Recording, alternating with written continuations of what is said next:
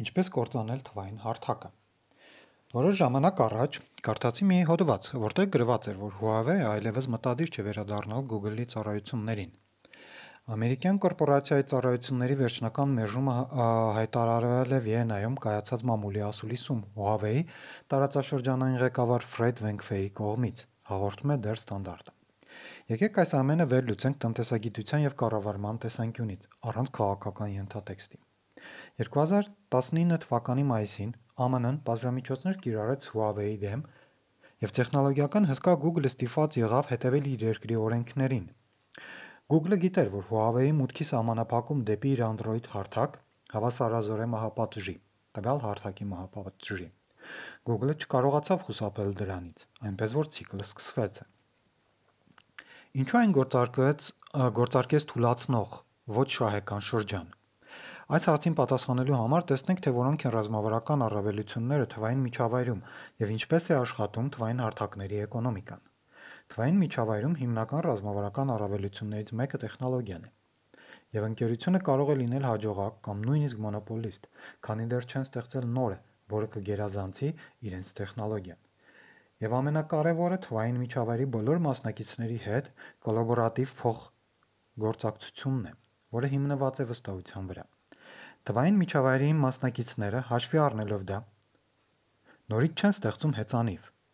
Եթե շուկան արդեն շուկայում արդեն արկա է իրենց անհրաժեշտ տեխնոլոգիան, ապա նրանք պատրաստ են աշխատել այդ ընկերությունների հետ։ Եկեք հիմա նայենք թվային հարթակների էկոնոմիկան, կամ ավելի ճիշտ նրա մասնակիցներին եւ հարթակի հիմնական նպատակին։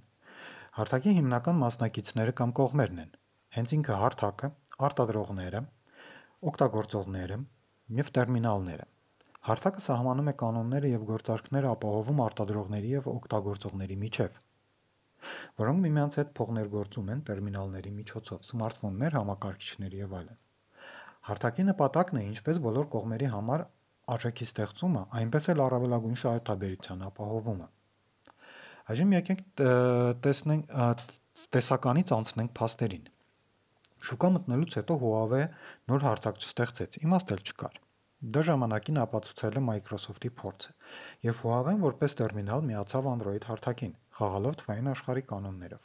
Բայց ԱՄՆ պատժամիջոցները եւ Google-ի գործողությունները խախտեցին համագործակցության կարևորագույն հիմքերից մեկը՝ վստահությունը։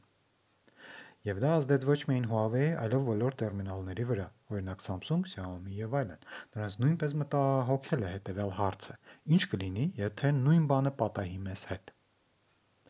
Որպես խնդրի լուծում